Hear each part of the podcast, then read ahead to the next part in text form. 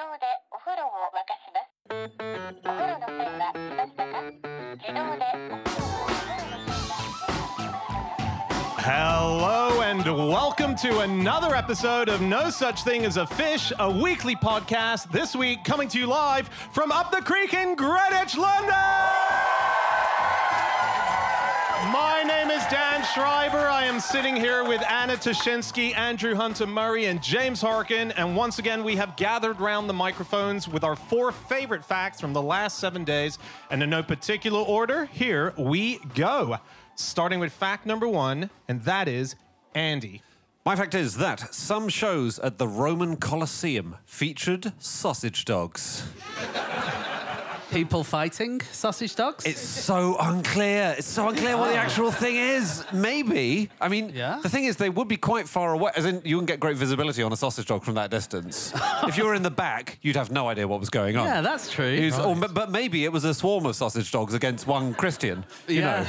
know, that is possible. Would you rather fight a thousand Christian-sized sausage dogs? a thousand Christian-sized sausage dogs. or what? or not? They often didn't get a choice. Fun fact in the Colosseum. Um, so uh, we should say there's a study. There's there's been an archaeological study done recently, and these are dachshunds, Wiener dogs, whatever you want to call them, and they, oh, they were the kind of precursor, the prototypes of these dogs because.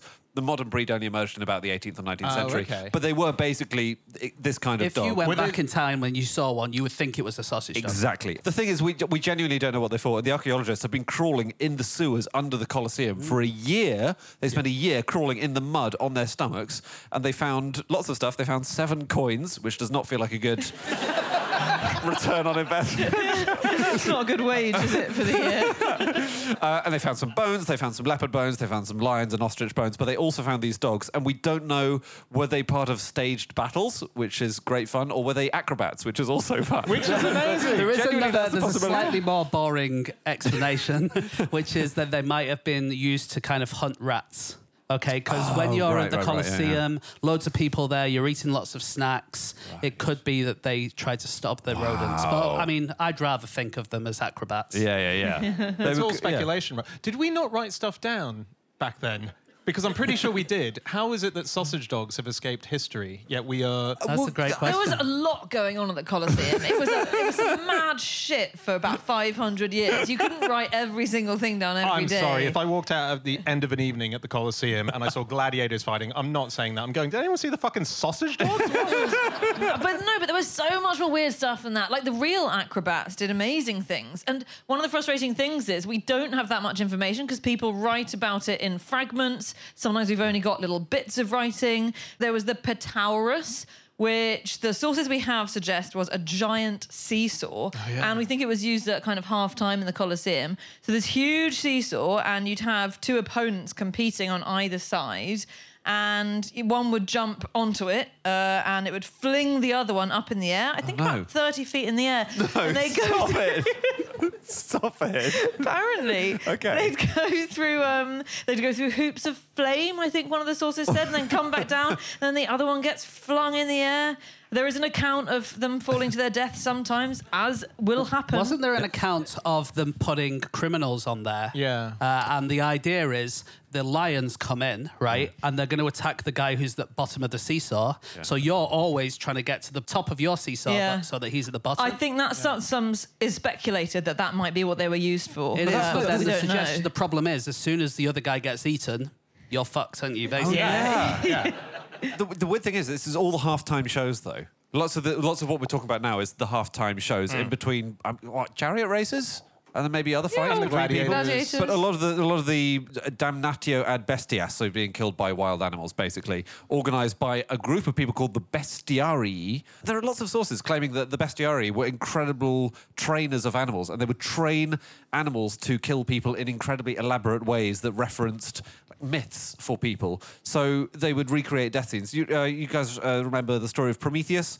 He stole fire from the gods, and then he was punished. He was chained to a rock, and a liver would a, a liver would fly down every day and peck out his eagle. Uh, ah, uh, so, Eagle will fly down every But day. they recreated it the opposite way around. Exactly, yeah. Supposedly, one bestiarius spent months and months training a single eagle to remove a man's organs. Wow. I, just, really? I don't think, I can't believe that's true. Wow. Like, yeah. The halftime show sounded amazing. They kind of sound like a modern halftime show of, let's say, a basketball. If you watch The American Super Bowl, basketball, maybe. the Super Bowl, like it's really show-stoppy kind of stuff. So they would do things where snacks would fall from the sky, and including from, I mean, they're not from the clouds, obviously, but they they were sort of launched, kind of like how the people that would stand in the middle and shoot out T-shirts out of rockets. They had a toga cannon. They a Exactly. so toga they had cannon. this. Yeah. Yeah. Well, I, what they actually had though, which is amazing, is you got this wooden ball where on the inside you would win something like a T-shirt or as. as Yeah. But I know they didn't have T-shirts, so it's very progressive. No, it's, no uh, but it would yeah. be food, or it'd be money, it would even be the deeds to a house. You know, or an apartment. Wow. Yeah. So a lot of people really fought over it. But, But it were was- there bad sounded things? Were there great. bad things in the balls as well? No, I don't. No, it's a happy. so, ball. like, if you Okay. open the bowl, you might get a T-shirt, or it might be you have to go on the seesaw. Yeah, exactly. Yeah. That did sound pretty cool, though, didn't Yeah. it? Um, they had, possibly, we think, um, like the spectators would have water sprinkled on them. Oh, yeah. Because they had toilets that- with running water. So they would kind of get the water from the river and kind of get it to go through the stadium and go through where all the toilets are. But they also had huge, we think because they had this in Pula, we haven't seen it in uh, the Colosseum, but it's very, very similar. They had huge, huge towers with loads of water in, and that water would kind of sprinkle over everyone to keep them cool. And they also had a retractable roof. I know they No. were This is more than amazing. 2,000 years ahead of Wimbledon. It's so amazing, isn't it? There we go Yeah, again. they just Your had a old canvas grudge. roof that they could bring over whenever it got too hot or Yeah, cold. the Val- Valerium, I think, and it was operated by about a thousand sailors who would pull on the ropes because they're used to pulling on rope sailors. um, but yeah, and you'd have advertising up, and we've got the um, I want to say etchings in the stones, but we've got the evidence that you'd advertise there will be shade, vela erunt. You know, there will be shade for you. It's incredible. Although Caligula liked to wind it back so he could watch people just boil boil up Oh, yeah. as they Classic. watch. Absolutely classic Caligula. Yeah, yeah. Um, It sounded hectic working there, though, because basically you could be a part of the show if anything went wrong. If the emperor decided, so Claudius in particular, there was a there was a biographer called Suetonius who wrote about the fact that Claudius, if he was watching a show and something went slightly wrong, and everything was operated underneath in terms of the if the gladiators were fighting, all the animals that came up into the stadium, they were all in the hypogeum, which was underneath, which is this extraordinary kind of like the backstage of a of a theater where they have just a crazy amount of stuff that you wouldn't realize to make shows happen. That was happening underneath. And so if something went wrong where something came up at the wrong time and it pissed off the emperor, he would just say, whoever the staff is down there, they're now in the show. Get them up there to fight the lions Shit. anything that went wrong, if the catering went wrong, get the caterers in there. So he just kept adding people to be killed in the. Right. Sounds I, great. I, I heard that um, sometimes hecklers would be thrown to wild animals. To be Really? killed. Fair enough. we should start that. I like the hypogeum because it's like it's like whack-a-mole, isn't it? Because that's like a lion would pop up somewhere, and then you Yeah. had to go and fight it, and then some monkeys, and then a Sausage sausage dog. dog. I Yeah, suppose. You But the, but the whole point was is that it, it, there wasn't spots you knew that they would pop up. There were so many spots that, like the whack a mole, you could be facing this way, th- expecting a lion, Yeah, yeah. and then it comes behind you. And apparently, the system to bring them up sometimes was so supercharged that the lion would be lobbed into the.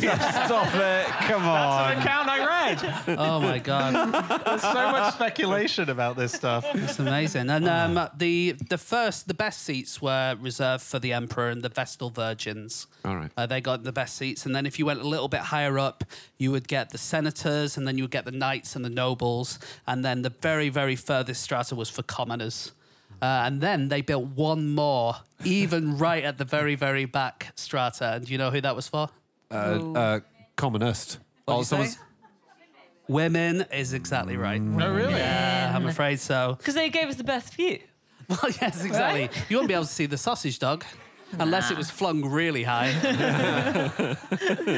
It seated a lot. It seated fifty thousand people. The Colosseum, roughly. And I went. I went to Wembley to see a show, and that gives you like i- if you were watching a sausage dog, Dan, as you say, like because I I went to see I went to see Billy Joel at oh, Wembley. yeah. And my wife booked me this ticket as part of a Christmas present. And I said, what, what are the seats like? She said, I didn't really check. I'm sure they're good. You couldn't be further away from Billy Joel as possible. It was so far away that when the gig was playing, we could hear the song and the screens that allowed us to see him, which he, genuinely, he's sausage dog size at that distance.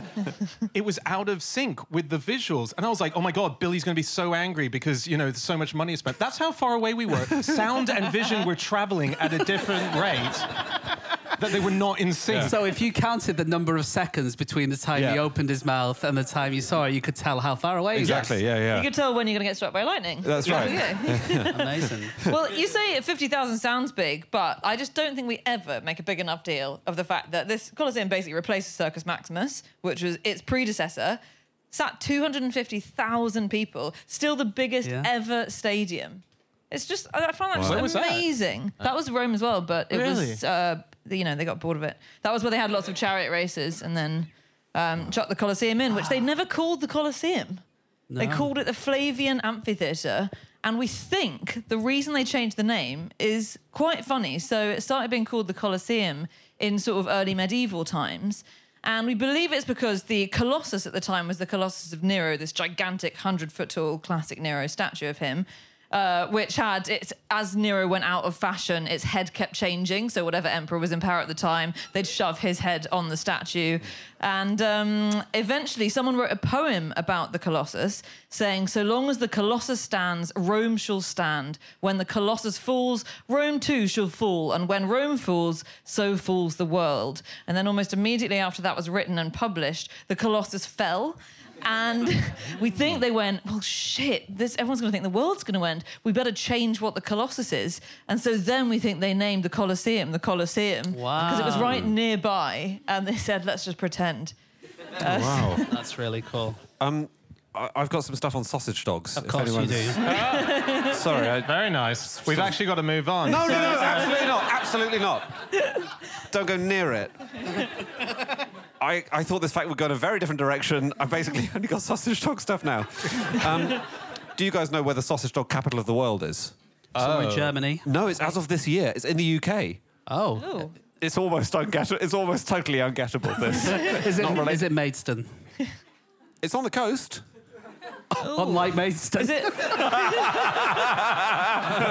No, it's not. It's, I don't know. I don't even know why I say it. It's, it was in Southwold this year in Suffolk. Oh, yeah. They had Okay. well a lot of um, you know. Posh people in the audience.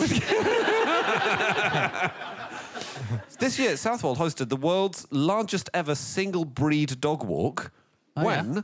When 2,238 sausage dogs turned up for a walk Whoa. at the same time. That's a lot. The size of one gladiator Christian. you said turned up. Like, like A, there were posters up around town and the dogs just trotted up on their Yeah, yeah. own.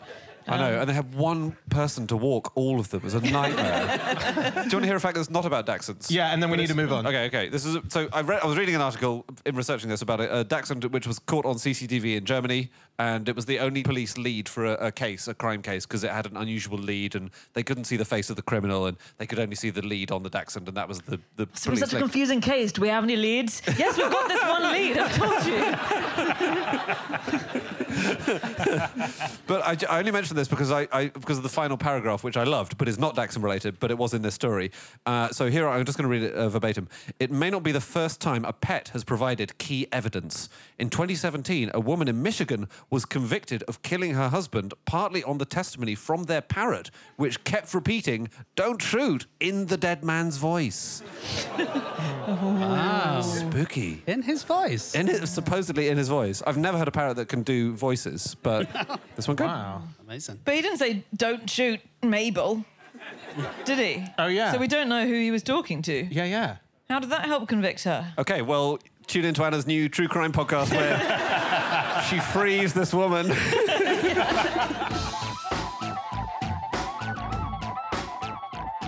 It is time for fact number two, and that is Anna. My fact this week is that in the 1920s, spiritualists started complaining that Tutankhamun was appearing at their seances too often. it's just sort of spamming them. Was he disruptive, or was it just there's too much? Sometimes, Oh, um, yeah, he seemed to have, have quite bad mood swings, which I guess he was a teenager. So, um, this was Go in- for your pyramid. no. Fuck. Go to your tomb. Sorry. There we go. This was in Tutankhamun's heyday, second heyday, which was the 1920s, I guess. So he was his tomb was discovered in 1922. It was this huge deal, and he became this massive celebrity. Obviously, no one had ever heard of him before this. And um, at the same time, seances were very popular. Spiritualism was very popular, and so he kept on popping up. And there was an edition of a journal called Light, a journal of spiritual progress and psychical research. And a letter in it said we are getting a little tired of Tutankhamun. Messages purporting to be from him, which consist of vague generalities, are quite worthless. Anyone could compose them. And saying basically, you know, either give us good evidence of your identity, I don't know how, write some hieroglyphics or something. But hard to do on a Ouija board. Uh, You need the expansion pack for that. Yeah. You need the right font, don't you? Yeah, yeah. Some wingdings on there. yeah. Um, yeah, they said we don't want unwant just random celebrities claiming to turn up. Either we want the good evidence, or we want their message to be of such high quality that their identity becomes unimportant. Some very fine teaching comes from these visitors, and it's being spoiled by Tutankhamun. And the, the thought was, wasn't it, that he, the reason he started coming up because of this heyday thing is because of the attention was so great on him that he was like invoked back into existence. That was the excuse, wasn't it? yeah, it? rather than why is Tutankhamun not been like breaking into everyone's seance prior to that? It's because well, he was he didn't know he was needed Yeah, prior yeah. to As it. in, he Yeah. was like an. They were claiming he was a bit of an egotistical attention seeker, and so he was up there like, well, no one cares about me. And then they started caring, so Yeah. he decided, fine, I'll come and visit you So now. what was he saying? What was what were the messages he was bringing? So sometimes he was angry his tomb had been violated and he would smash everything up. He injured a medium. He broke lots of Egyptian sculptures that were in the room. And then sometimes he was a nice guy. Hmm. Hmm. Um, hmm. so it really depended. I wonder who a modern equivalent of that would be. As Oh, in someone who's yeah. v- very, very famous and. Well, they did in 2003. There was a pay-per-view Princess Diana seance. I oh, don't know if you remember that. Yeah, No. So, 2003. God. yeah, but pay-per-view. It was like Why do you sound appalled at pay per view? If you're Well, going to see think Princess because Di, you're going to have to pay for because it. it's event television. It was sort of it was a Normally, it would be a huge event that you would have pay per view because, you know, Got it. Right. Yeah. Right. But you're saying it should have been BBC then?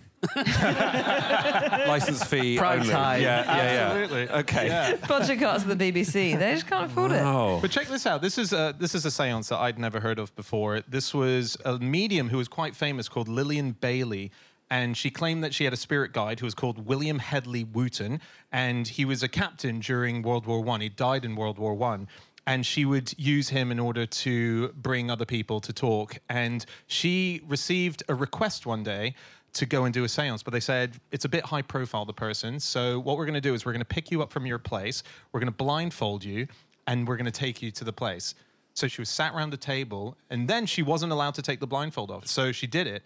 And at the end of it, having contacted someone, she took the blindfold off, and sitting in front of her was Queen Elizabeth II, Prince Philip, the Queen Mother, and a few other of the royals. And what it was is, it was not long after the king had died, and the Queen Mother was obsessed with the idea of contact. So the Really? Queen was at a seance. Wow. Can you imagine taking that blindfold off? Bloody hell. and she just slowly put it back on. Take me home. But she kind of used that in the future as a kind of she's the queen's uh, official Medium. Well, you medium. would, wouldn't you? yeah, yeah, Yeah, by yeah, yeah. royal appointment. That's who she said she was. and the Queen Mother often would book sessions with her afterwards to try and do it. And the person who set it up, which was not in the movie, was a man called Lionel Logue, who was the therapist who treated the king for his stammer in the king's speech. Right. He's the one who set up the seance. Wow, So, they should have put that in. yeah, def- what a scene. Yeah. Oh my God. Yeah. Do you speak in a seance when you're one of the guests, or do you only speak when you're the medium? you're not really supposed to, yeah. Okay, I just thought because that would have given it away. As in, not not enough people speak like the Queen and Prince Philip, or and, and, and the Queen Mum to, you know, to conceal your identity. Maybe they put an accent on. Not like an do Aussie bit- accent, or Yeah, or Cockney or Irish or something. yeah, German. Sure. Um, Whatever they're best at. Actually, speaking of Germans, there was a big thing in the war, wasn't there, where um, there was a medium called Helen Duncan. Uh, and she was a Scottish 25 stone working class mother of six who swore, smoked, and drank whiskey. She sounds great, right? um, but at the time, she was like in the upper classes in London. They thought she was an absolute genius. They thought that she could speak to the dead. She was really, really important in the high society. Uh, and then in 1941, she was in a seance in Portsmouth and she claimed the spirit of a sailor told her that a certain ship had been sunk. And it turned out that that ship had been sunk, but it hadn't been reported yet. And so obviously she became, they were really worried about her. First of all, maybe, you know, she is somehow getting messages from the uh-huh. dead, or maybe she's getting messages from the Germans, or. or oh. Yeah, they from thought the she might be a spy who was Yeah. seeding the information. And of course, she got done for witchcraft, didn't she? Yeah. She was the last person, or the second last person, the last person to be imprisoned under the Witchcraft Act.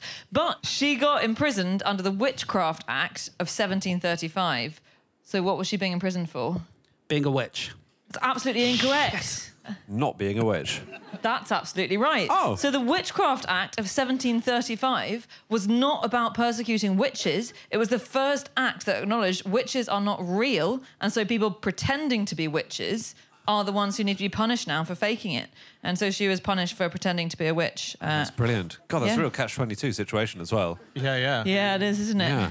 Um, have you guys heard of Colin Evans? No. No. Colin Evans was a Welsh spiritualist in, I think, the 1920s. And his big thing was claiming that he could levitate. So he would get an audience, probably an audience around this size, a few hundred people.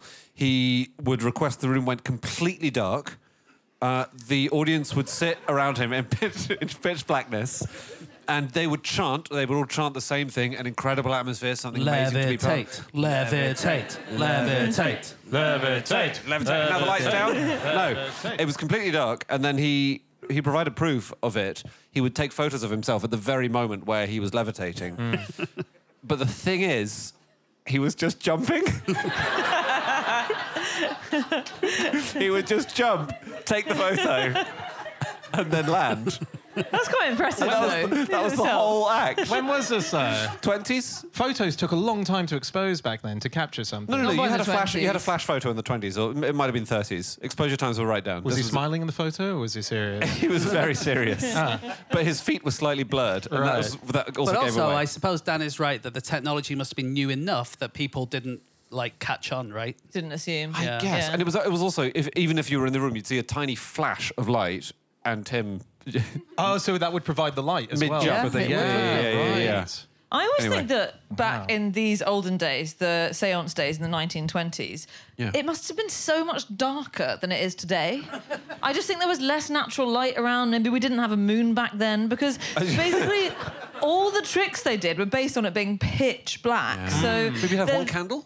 You know, just a bit of atmosphere, one candle. No, no, you can't. You can't have any candles Okay. because, well, because you had things like seance trumpets, which were these uh, trumpets through which the spirits spoke. They magnified their voices, and they used to float around in the middle of the room, and they'd have glowing rings on their um, back end and front end. And the way they floated was that a medium's assistant would just be holding it up, but he'd be wearing black, so no one would see. And it's like, how dark does it have to be that you can't see? Yeah. And this is what they all and the ectoplasm probably the best thing about all seances the um weird like physical manifestation of spirits which was kind of white stuff Gooey gooey stuff that would come out of orifices of the mediums I mean, it's got to be pretty dark for you to think that's anything spooky, because usually it was handkerchiefs uh, that they would stick up their nose as far as they could and then kind of pull out. There was one amazing medium, Mary M, who uh, produced ectoplasm with photos of Arthur Conan Doyle on it. So she said, Arthur Conan Doyle's coming out of my nose.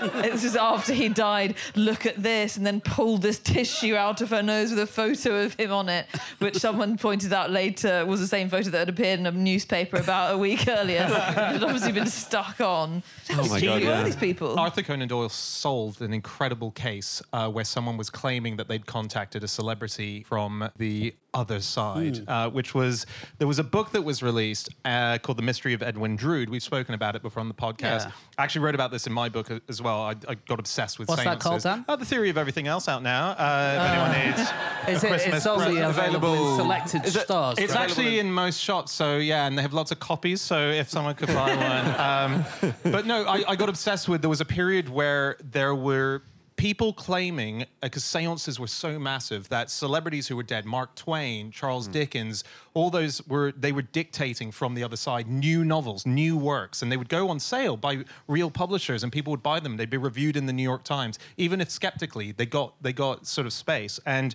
There was one book, which was The Mystery of Edwin Drood. It was the final Charles Dickens book that he never finished. And he didn't leave any notes of what had happened to the character and who had killed Edwin Drood. So a guy called T.P. James actually finished the book by contacting uh, Dickens from the other side.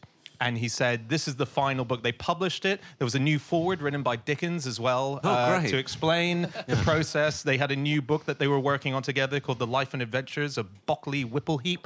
Uh, it was a very exciting thing. And it was, it was Arthur Conan Doyle who said he didn't contact Charles Dickens. The reason Arthur Conan Doyle knew that is because he himself did a seance in which he contacted Charles Dickens and asked him, Did you finish this book? And he said, Nope, wasn't me. Um, just on the, the Ouija board.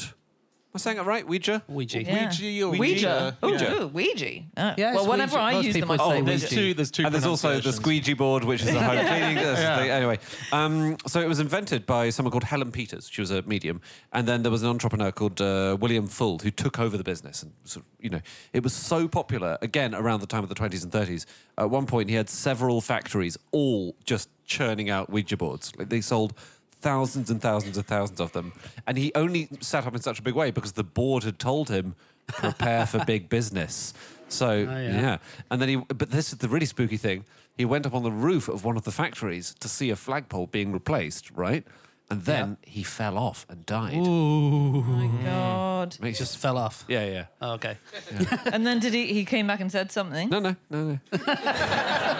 Uh, the But reason still, I- it ma- makes you think, doesn't it? Yeah, yeah, yeah. Oh, yeah. Oh, The dear. reason I think that it's pronounced uh, Ouija is there's a YouTuber called Sexkick uh, who went onto Yahoo Answers and searched for various different spellings of Ouija board and found how do you make a Luigi board? Have you played the Luigi board and can you burn a Luigi board? And it seems, and quite a lot more, and it seems like there's a lot of people in America who think that it's not a Ouija board but a Luigi board. That's really good. It's coming through. Who are you? It's me.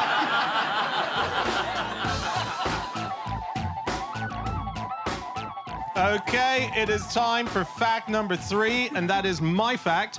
My fact this week is that according to his various biographers, Pythagoras could talk with animals, be in two places at once, had a shiny golden leg, and was able to tell fishermen the exact number of fish they'd caught in their net just by looking at it.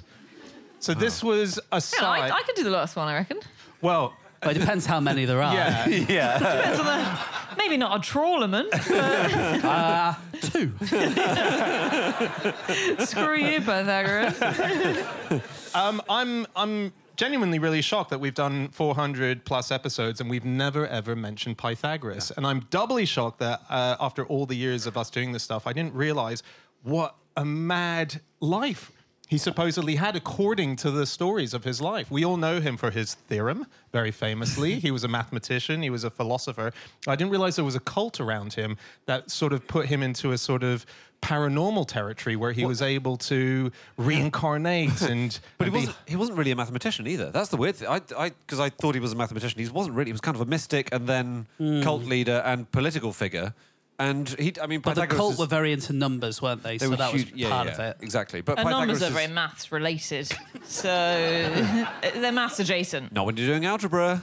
Great point. Yeah. oh, didn't you get a long way? Look at the GCSE. But no, he was. But he wasn't really a mathematician. Like Pythagoras' theorem had been come up with about a thousand years before him, and Yeah. you know. Um, oh, actually, related to the first ever episode we did of Fish, there's a Pythagoras fact. Is there? Oh, yeah. Yeah, one of the people who proved Pythagoras' theorem in a new way that had never been demonstrated before was President Garfield. President Garfield. Was it? Really? Yeah. Oh, Really? cool. Yeah. lying in that hospital bed being fed through his ass. You got to do something to distract yourself. Yep. That's a confusing sentence if you haven't heard the first episode. No such thing as a fish. You'll just have to go back and listen. Great teaser, yeah. They were obsessed with numbers, as you say, and numbers. Every number had a different personality. Now I don't know because I couldn't find out anywhere how high up this went, because it can't go forever. But uh, masculine numbers are odd numbers, and feminine numbers are even. Even are considered the only perfect numbers. Although odd ones are equated with divinity, so we're- all the genders are doing well out of this. um, oh yeah, quite sweetly, the, the the feminine number is two, and the masculine number is three, and then five is the marriage number. But the, yeah, all these numbers meant specific things to them. Yeah, it went about as I think it went as far as ten, Uh, because they had this Not very that far, is it? No. they had this special thing where it's like can you imagine like a snooker ball triangle where you have hmm. one, then two, then three, then four, and that added up to 10 Mm-hmm. This was very special to them, Right. Uh, and oh, they had a poem or a hymn really. Bless us, divine number, thou who generated gods and men, the mother of all, the all comprising, the all bounding, the firstborn, the never swerving, the never tiring, holy ten. Right. Yeah, they love ten. Yeah, yeah. And they love triangles. Playing snooker must have been hell, actually. Pythagorean. I get it. The right angle thing. What do what do you guys think he was like? Like, re- let's imagine we're living in the time. Okay, well, I, I can say so. Like a lot of the things that you've said there about the golden thigh and Yeah. talking to animals, they were written much, much later. Exactly. Uh, but some of the things that were written at the time when he was alive, they said that he did believe that the souls of humans could return as animals. Yes. So he did believe in reincarnation. We know that because people said it at the time, and also that he, you know, he had his own kind of wisdom. He had his own kind of learning. So we know all that kind of stuff happened. Golden leg, maybe so not. You know. it- okay, so what about is there because there's a story about a dog, and it's, a, it's Ah. he, he was passing someone in the street. He, he believed that you know uh, people could come back in the form of animals and all Yeah. of this, as you just said. So he once stopped someone who was beating a small dog in the street because he recognised in the barking. You should be in the Colosseum. Uh, no, he recognised in the barking the boy, voice of a friend of his who died, who'd then been reborn as a puppy. Yeah. which does kind. the whole story does kind of imply that if he hadn't recognised the Yeah. barking as a friend of his, he wouldn't have Leave it. thought anything was amiss. Must have been a bad dog. Yeah. Just leave it. But what does it, what does he then do with the dog? It's, we don't. You're turning this into a very different kind of talk show type of podcast, Jerry Springer style. We don't know what he was No, like. no, as in like, that's, What's the dilemma? Sorry, in this. My friend is a dog. my friend's a dog. Stop beating Yeah. the dog. Okay, I'll stop beating it. Wouldn't you be like, Greg, what's up? Come hang out. Have dinner at ours. Are you just going to be like, all right, see you, buddy. Enjoy your new life. Great to hang out. Sucks you're a dog. Uh, catch you later. Stop humping my leg. You never did that before. he um he, he did love numbers, but he hated irrational numbers, or at least he didn't believe they existed. So Is that why they're called irrational? Because he was so irrational about them? he had an irrational loathing of them. The, the, um, sorry, they're the ones that go on forever. So they're they're numbers that can't be expressed as a fraction or a ratio, which I only realised when I was doing this research, having kind of known this irrational. I ratio, they're numbers that you can't express as a ratio. So five, six over two. Yeah, you idiot! Can't believe you. Can't believe, can't believe, you, can't believe you, we were all thinking So that. 20, if you take 22 divided by 7, it gets to quite close to 3.14 something, but it doesn't get to pi, which is 3.141, blah, blah, blah, blah, blah, which goes on forever. and that would be an irrational number. And he didn't believe in them because Yeah. he loved finite numbers. And they were on a boat one day, on a cruise or something. Um, and one of his followers, called Hippasus, proved the existence of irrational numbers by saying the square root of two is one, which not is one, is one, is one. this is why I got no further than GCSE. And he, according to reports, was tossed overboard. Yeah. Really? So you got to be careful with, Gotta with strict okay. teachers. Wasn't yeah. they killed him? Yeah, they killed him. Yeah, Killed him for proving that the, the square root of two is an irrational number. yeah. Supposedly, yeah. Yeah. But he made had. him walk the plank. But he believed in reincarnation, so he probably thought he'd bump into him on the street as a cat or something. he'd Like, Greg! Yeah, dude, I don't know what happened with my temper that day, but wow, it was a fun cruise though, wasn't it? While it um, lasted. When you joined his cult, you had Yeah. to say nothing for five years, and that was how you got to the next level of the cult. Um, Okay. And also, he If had. you'd a- have gone four years and 11 months, that's a tough one, isn't it? And you bag your foot. Yeah. um, but his, he had a system for his followers, right? So there were the mathematicoi, who were the senior followers, right? And he would meet them in person, and he would discuss proper maths with them, hard maths, and you know they would they would think a lot, and they would do a lot of you know they'd do the big stuff. Uh, and they they had to make sacrifices. They had to give up meat, uh, women, they're all men, and private possessions. Okay, so that's the senior tier. And they never touched white roosters. Is that true? Yeah. Wow. Okay. I'm out. like, you'll have to give up meat, women, and private possessions. Fine, fine. Anything else? There's one thing. I'm out. A couple more rules. Okay, yeah. Um, don't eat your brain. Don't eat your brain. That's a Couldn't good one. find out really anything else, but I suppose that's all you need to know. Um, don't break bread. Don't poke fire with a sword. Um, never urinate into the sun. I, I've heard don't urinate into the wind. Never into the sun. You might put it out. and we say that they couldn't eat any meat, which was mostly true, Right. uh, but they did still sacrifice an oxen whenever they proved a mathematical formula. And, and sorry, what am I being sacrificed for again? oh, normally it's to appease a god or something. This, this doesn't sound important. Uh, You're being put into a pie. That's all you need to know. god. That's sympathy. That is sympathy. That's the best joke you'll hear for months. but then he also had these junior tier followers who like people who basically hadn't subscribed, and he they were called the Akusmatikoi. Is this like a Patreon? It was a Patreon. it was a, genuinely he had a subscription service. Like so, the Mathematicoi were, were in, and then the Akusmatikoi, he would only speak to them from behind a curtain. Wow. and they weren't allowed to see his face, and they couldn't learn any proper maths, like any detailed maths. But was that that was really because he wasn't the real Wizard of Oz, was he? he was just an old man. Yeah. this uh, this thing of him hiding behind a curtain so that you couldn't see him as he was talking. There's there is Yeah. one of the stories of his death is uh, directly associated with that. So someone on the lower Patreon level uh, was part of that. Couldn't see his face. Got so angry that he couldn't see him.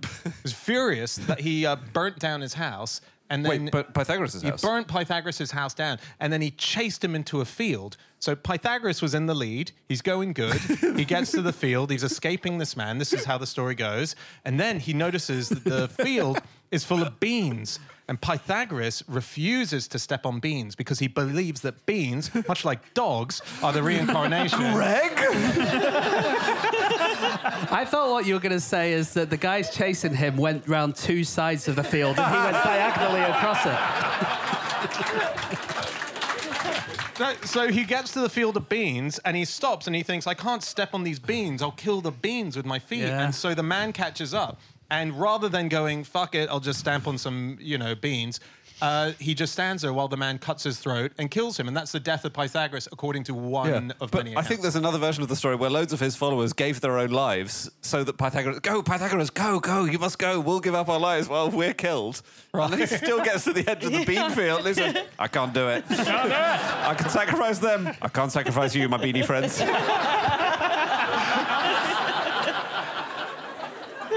he supposedly had the power to write words on the face of the moon. Oh yeah. And I forgot to write anything more about that. As in, did he ever do that or was it? I'd just love to tell he you, Andy, the but power I'm afraid to. I've just, that's Yeah. a single sentence there. That's just. And for just two ninety nine a month, you'll be able to see the words I do write on the face of the moon.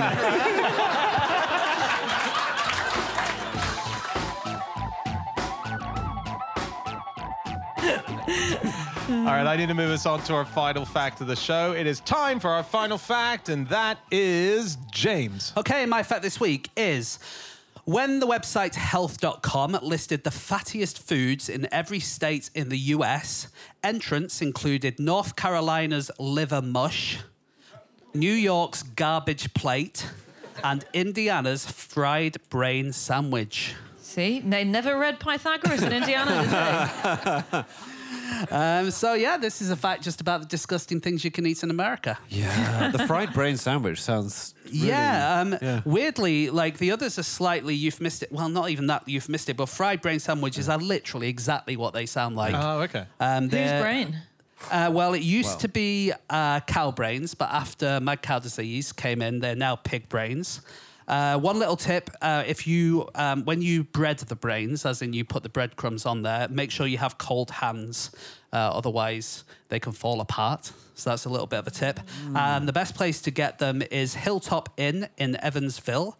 And that has been dubbed recently in 2009, actually, the manliest restaurant in America. I, I know I'm a man, but I don't actually want my restaurant to be manly. no. It's never. It's not even in my top five criteria for a restaurant. Shall we go Indian, Chinese, or manly? exactly. this list is incredible, though. It's got. I mean, so you read out some of the, the you know, the most amazing sounding ones, but even the even the other things on it. The Colorado, the Jack and Grill's seven pound breakfast burrito is the least healthy mm. food in Colorado. Connecticut, the two foot long hot dog. Which, and these aren't just in one place. Lots of them are available in lots of different places. Yeah. There's the quadruple bypass burger. It's 8,000 calories. I've had some of one of them. Have you? you? Yeah, in Vegas, right? It's not impressive to have had some of one of them. the only thing that's impressive. They don't put your photo on the wall for that, mate. They'll put some of your photo on the wall. uh, did you hear about the Luther burger? This is in Georgia, in the south. This is a, right. It's a normal burger. The Luther burger. It's a normal burger. Uh, it's got egg, it's got bacon, and it's got cheese as well as the burger. So far, so meh. But it's not served between a bun. Can you guess? Uh, Luther, between two church doors. That's right. yeah. It's between the north. It fills the gap between the north and south doors on the transept. It's amazing. No, it's someone. Someone in the audience uh, murmured it. Actually, it's it's between two Krispy Kreme glazed donuts. Ooh. Oh, yes. And was that part of his Protestant theology? the donut thing? It was the '96 theorem. Yeah, yeah, yeah. Right. Yeah, Uh, different. shall I just quickly say the other two very quickly? Yeah, yeah. Yeah. Uh, sorry, liver mush um, is a savoury sliced loaf made from pork liver, scrap meat, uh, often from a pig's head, spices, and cornmeal. Nice. Okay, uh, and they have a liver mush eating contest uh, in wherever it was in North Carolina every year. Um, they also have a liver mush pageant, but um, in last year's, Hang on, yeah, yeah. Consisting of what? I mean, are there I floats? Are there? it's um, it's Really feels like putting lipstick on a pig, really trying to make that attractive. It's basically a festival, and they have lots of things, but they have basically the mo- local children or young women that kind of. Dresses liver mush. Oh no, they just dress as Is there, normal. is there like a liver mush queen? They often do that I kind think of thing. so. they? That's the Okay, kind of thing, okay. yeah. Uh, and the liver mush eating contest, where last year the winner managed to eat some. uh, and Garbage Plating is from Rochester, New York, and it's basically this actually sounds really good. It's a choice of any meats. So um, even though I am vegetarian, but let's pretend I'm not. Uh, it's like hamburgers, hot dogs, sausages, any kind of stuff. You shove a load of French fries on it, shove a load of beans on it, macaroni cheese, and then cover it in a special sauce. That actually sounds quite good to me. really depends on the special sauce. Yeah. It does well. I think Yeah. it's hot sauce. Okay. Yeah. I love, we've mentioned it before, uh, James, you've been there, um, but I just love reading about it every single time, which is the Disgusting Food Museum in Malmo, Sweden. And it just collects food that is utterly horrible. And James, you tried a few things there, which Yeah. tasted horrible. I was reading an article by a guy who went there uh, in 2019 called Arthur de Meyer. And he described sort of, he gave a bit more of a sort of explanation about these particular foods. So you can have an Icelandic shark dish there called hakarl. Hmm. And he said it was, it was eating it was like gnawing on three week old cheese from the garbage that had also been pissed on by every dog in the neighborhood. that was one thing he had. He I a- had that there, by the way. Did you? Yeah, I did. Did you vomit? Uh, no, I didn't vomit at all from any of them, actually, although I retched quite a lot. Does that count? No. Um, but the Hakka one was funny because the guy told me that it was um, seeped in urine. And I ate it, and you could really believe it. It tasted, it did taste like piss. Right. Uh, and then I actually put it in a QI script, Uh, and it turned out to be completely true, untrue. And Oh, it's no. just- Oh, It was a natural urine taste that it had. It didn't. They didn't add any urine into Oh, it. and so we cut it. Yeah. There wa- There's another one, uh, the South Korean wine. Did you drink that? Have Actually, I think that's behind a sort of glass because in order part fe- of feces you have wine? fresh turds of children specifically, and the owner of the museum, one of the founders of the museum, he actually went about scooping up his eight-year-old daughter's poo in order to make this concoction. That doesn't count. It's like if you're buying it from South Korea as a special thing, that's Yeah. one thing. If you're actually making it from your own, Home that's different. But it says it has to be fresh, and no turd is going to be fresh by the time it's gone from South Korea to Sweden. I don't know think I don't think turds are ever fresh. That's not. They they they absolutely they can be are. new. They're- you, you can have them. I see what you're saying. Like if like if you're at a fresh deli, you wouldn't expect to see it, would you? They're safe at least five days after their best before date. I'm telling you. Okay. Okay. Um, gosh. Um, so I, it's- I got, slight, got slightly distracted from this because uh, uh, someone wrote in actually to the uh, podcast email account, uh, podcast at qi.com. Uh, and it was uh, this is from Evelyn Keeley. And it's that Oklahoma has a state steak. You know these official state things they have. They have all sorts of absolutely mad stuff. So Oklahoma's uh, state steak is the ribeye steak. Um, the state drink is milk. They've this is a complete brackets, but they've got a state astronomical object, which is the Rosette Nebula, five thousand light years away. I've no idea why. Um, Feels like such an unreciprocated relationship. twinned with. Um, uh, and they've, but they've also got right. This is this is what sort of brought me back to the actual fact, which is a state meal. Okay, and the state meal is this: it's some chicken fried steak, followed by barbecued pork, followed by fried okra, squash, cornbread, grits, corn, sausage with biscuits and gravy, black-eyed peas, strawberries, and pecan pie. And that's the state meal. Cool. Hey. Yeah. I thought a lot of that sounds good, just not in the course of one meal. Actually, um, just speaking of like many courses with meals, um, there is a footballer called Robert Lewandowski who plays for Poland. Uh, and whenever he eats a three course meal, he always eats his dessert first. Isn't that cool? Does he have a reason for it? Yes. He's uh, Benjamin Button, isn't he? Um, this is a newish kind of diet, and the idea is you eat a very fatty dessert, and then you eat your main course, and then you eat your starter. And the idea is, what happens is if you eat a normal meal, you have your starter and your main course, and then the dessert will come, and it looks really good, and you're like, oh, go on, then I'll have it, and you find some extra space for it. But people are less inclined to do that for their starter. Uh, and they tend to choose better main courses as well. And so there was a study done with people who were either told to eat in the normal order, or they could have a cheesecake and then choose their main and choose their um, starter, or they could have some fruit and then choose their main and then their starter. And they found that the people who ate the cheesecake first had 30% fewer calories than anyone else in their meal, and that includes the really fatty dessert that they had. That's brilliant. That's amazing. Yeah, it's like a trick. It's like you're tricking your mind. Yeah. We've, we've just cracked it, haven't we? That's you've just cracked the whole food thing. that's amazing. the whole food thing. I just think that's Wow. incredible. If that works, Retire. You think I've had a sticky toffee pudding, so I think I'll just have a salad for the main. Thank you very much. But do you much. want to finish your meal with a nice bowl of soup, or would you rather finish with a chocolate cake? I'd rather finish thing. with a starter. A starter's everyone's favourite course, isn't it? Oh, okay. No. See? Yeah, yeah. Okay, you way fewer than a third of the people in the room said yes. Sorry, that's not proof. You'll always get at least one yes. Anna, you're just one of, you are one of those people who goes to a restaurant and goes, "Oh, I think I might have twelve starters."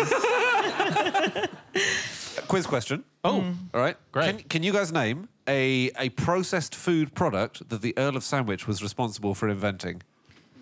Okay. We're not going to Oh, do so- it. oh, oh, Andy. sorry, a processed product, a, pro- a fu- a food or drink product.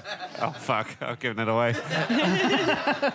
Or drinks, did you say? Yeah, yeah, yeah. Okay. Yeah, follow that. So, actually, uh, is it a liquidized sandwich?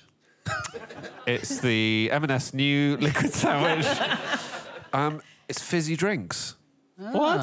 Yeah. So he commissioned Joseph Priestley, the chemist, uh, to, to work on ways of making stale water more palatable and to keep water lasting longer because of ships. Ships would have stale water; it would go horrible. Uh, it's a problem. People don't want to drink their water on board, so they, you know, they might be dehydrated. So he hired Joseph Priestley, and Joseph Priestley created carbonated water. Um, and it, as a result, it's slightly acidic, carbonated water. So it's that means it's slightly antimicrobial, and it means it lasts longer. So that is actually the product that he is kind of responsible for. And the uh, sandwich was way, way earlier, and he just popularized it. Yeah. You got, might remember this. I got married in the room where he invented the sandwich. Did you? Yeah, you did, didn't And you? that was such a cheap meal as well. that oh, interesting fact, everyone, while you're eating your ham sandwich. It's a homage. and enjoy your glass of Coke. Um, can I just say, Andy, Crisps are available for purchase at the bar. which will be a meal deal which you can pay for when you leave. It's not a free wedding, I should have mentioned. Um, Andy said to us before the show started, guys, I'm going to tell a personal anecdote tonight. Was that your personal anecdote? it was my personal anecdote. Pretty good, yeah. Nice. Nice. He never tells anything. That was huge insight. It was very brave. Wow. Well done. Well, the guy from the council made such heavy weather of it in the room on the day. It was practically more of a sandwich talk than a wedding. It was it was most of the ceremony, yeah. and do you wish to be sandwiched between the holy laws of matrimony? Can I just mention one other food, um, state American state food Yeah, that I didn't it. know about? Um, Yeah. Again, will be very familiar to people from these places, but uh, in places like Oregon and Washington State, uh, there's now it's spelled G E O D U C K.